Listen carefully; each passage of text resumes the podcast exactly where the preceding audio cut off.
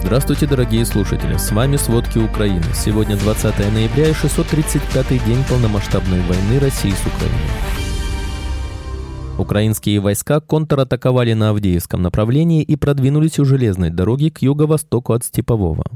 Также ВСУ продвинулись на западе Запорожской области вблизи Новопрокоповки. Силы обороны Украины подвинули россиян на 8 километров от Днепра на левобережье Херсонщины. Украинские военные поразили две дорогостоящие радиолокационные станции россиян возле города Дмитриев в Курской области России. Мэр Москвы Сергей Собянин заявил, что столицу России второй раз за сутки пытался атаковать дрон. В Госдуме предупредили о росте преступности после возвращения участников войны с Украиной. В России закончились детали для ремонта нефтеперерабатывающих заводов. Дружественные России страны присоединились к санкциям против АвтоВАЗа. Обо всем подробней. В России возможен рост преступности на фоне возвращения в страну участников войны с Украиной, в том числе бывших осужденных, помилованных президентом Владимиром Путиным, заявил депутат Госдумы единорос Максим Иванов. Он отметил, что некоторые из них могли исправить свою жизнь, а другие нет. Между тем, участники войны с Украиной регулярно попадают в криминальные сводки. Их жертвами стали как минимум 30 человек. 19 из них погибли от рук бывших наемников ЧВК «Вагнер», преимущественно завербованных в колониях. Война с Украиной помогла освободиться из колонии участникам самых громких преступлений в России. Среди них организатор убийства журналистки «Новой газеты» Анны Политковской Сергей Хаджи Курбанов. Лидер банды тросовики, убивавший и грабивший дальнобойщиков, житель Кемерово Владислав Канюс, получивший 17 лет за жестокое убийство студентки Веры Пехтелевой. По данным Росстата, только на 2021 год в стране насчитывалось около полтора миллиона ветеранов боевых действий. В апреле 2023 года этим статусом были наделены все участники войны в Украине. К середине июня 2023 года его получили более 133 тысяч человек, отправившихся на фронт, сообщили в Минтруда. Украинские войска контратаковали на Авдеевском направлении и продвинулись у железной дороги к юго-востоку от Степового. Также ВСУ продвинулись на западе Запорожской области вблизи Новопрокоповки. Вчера российские войска продолжили наступление на линии Купенск-Сватово-Кременная, но ни одного подтвержденного продвижения не совершили. В Генштабе Украины сообщили, что русские вели безуспешные атаки на Купенском направлении в районе Синковки, Ивановки, восточнее Петропавловки и на Лиманском направлении вблизи Торского. Российские источники Источники утверждали, что украинские силы также атаковали вблизи Работина, Вербового и Копани. Российские блогеры сообщили, что плохая погода и видимость мешают наступательным операциям на западе Запорожской области. Российский военкор заявил, что украинские силы используют модифицированные беспилотники «Баба-Яга» для поражения российских термобарических артиллерийских систем ТОС на восточном берегу, подчеркивая уязвимость российской противовоздушной обороны в этом районе.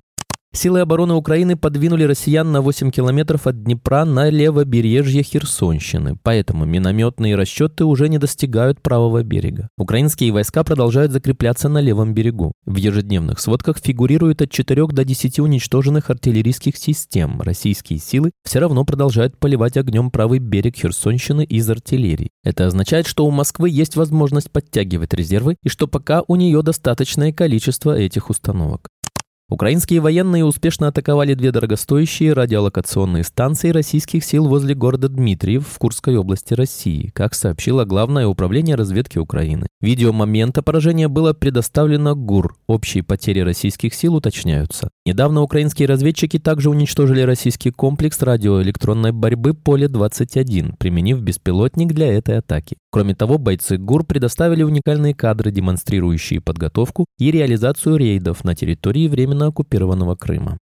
Мэр Москвы Сергей Собянин заявил, что столицу России второй раз за сутки пытался атаковать дрон. Однако силы ПВО отразили атаку. По его словам, беспилотник, который летел на столицу, сбили в городском округе Электросталь Московской области. На месте падения обломков разрушений и пострадавших нет. Ранее, 19 ноября, Собянин также сообщал об атаке БПЛА, который сбили над Горьковским шоссе возле Богородского. В сети появилось видео с места происшествия. На кадрах видны предположительно горящие обломки БПЛА на проезжей части. Напомним, 11 ноября россияне заявили об атаке на Коломну Московской области. СМИ писали о повреждении корпусов конструкторского бюро машиностроения, где производят аэробаллистические ракеты «Кинжал». Позже, 14 ноября, Минобороны России также заявила о налете беспилотников. Тогда в сети писали об атаке на химический завод в Брянской области. В начале полномасштабной войны белорусский президент Александр Лукашенко планировал бежать в Польшу. Об этом заявил журналист Збигнев Парафьянович. В августе Лукашенко внезапно заявил, что дал поручение своим дипломатам и правительству улучшить отношения с Польшей, хотя перед этим обвинял Варшаву в развязывании агрессии. При этом польское правительство было серьезно обеспокоено тем, что Лукашенко вступит в войну и готовило сценарий, по которому антирежимные диверсионные группы будут отправлены в белорусский армейский тыл, чтобы сеять хаос.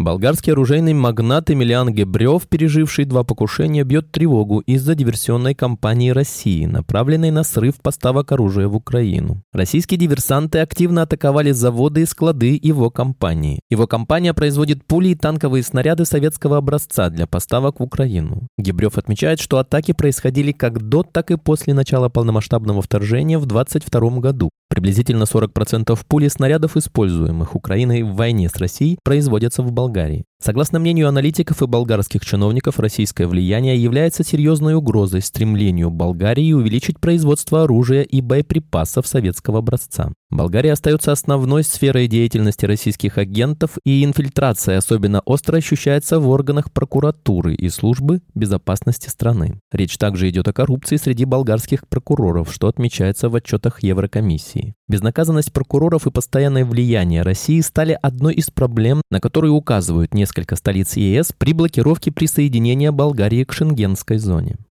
Финские власти в ночь на среду могут закрыть оставшиеся КПП, которые до сих пор работают на сухопутной границе с Россией из-за использования Россией нелегальных мигрантов в качестве оружия. В прошлый четверг Финляндия решила закрыть пограничные пункты пропуска в Алиме, Нуяма, Иматра и Нейрала из-за всплеска нелегальной миграции. С субботы они закрыты для движения транспорта. В то же время Финляндия решила, что заявления о предоставлении убежища будут принимать только на пограничных пунктах в Артиус и Сал. Алла. Ранее Хельсинки предупреждали, что россияне могут перевозить нелегальных искателей убежища в Костомушку возле пограничного пункта Вартиус. Вскоре эта информация подтвердилась. По имеющимся разведданным, руководство государства дало оценку, что российские власти причастны к транспортировке нелегальных искателей убежища к финской границе.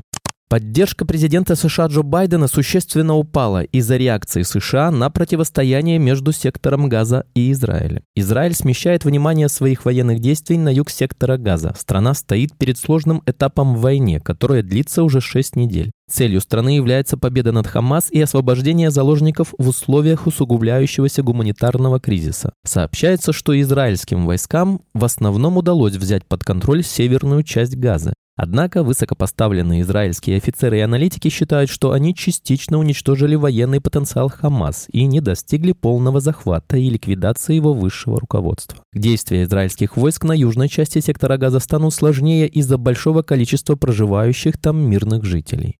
Одна из крупнейших отраслей российской промышленности с годовой выручкой, сравнимой с ВВП небольшой европейской страны, оказалась на грани технологического кризиса. Нефтеперерабатывающие заводы, которые обеспечивают почти 20% промышленного выпуска в стране, исчерпали запасы импортных деталей и комплектующих, поставки которых были перерезаны санкциями из-за войны в Украине. На 80% зависимые от иностранных технологий российские НПЗ готовятся перейти на нерегиональные запчасти, в том числе числе кустарного производства, сделанные методом обратного инжиниринга. Как сообщают известия, этот вопрос нефтяные компании прорабатывают с Минэнерго и Минпромторгом. Чтобы решить проблему, правительство России может смягчить требования к ремонту НПЗ, которые действующие нормы разрешают проводить только с использованием оригинальных запчастей. Нефтяники еще в прошлом году просили правительство пересмотреть правила, но власти медлили, ссылаясь на риски производственной безопасности и повышения аварийности, рассказал источник известий в отрасли. Первое время у компании еще был запас иностранных комплектующих, но за год-полтора после введения санкций он закончился, говорит зампредседателя НАПСовета Ассоциации «Надежный партнер Объединения предприятий энергоресурсов» Дмитрий Гусев. По его словам, дефицит деталей может привести к усугублению топливного кризиса, который возник в России летом, когда с заправок и нефтебаз начали исчезать дизельное топливо и основные марки бензина.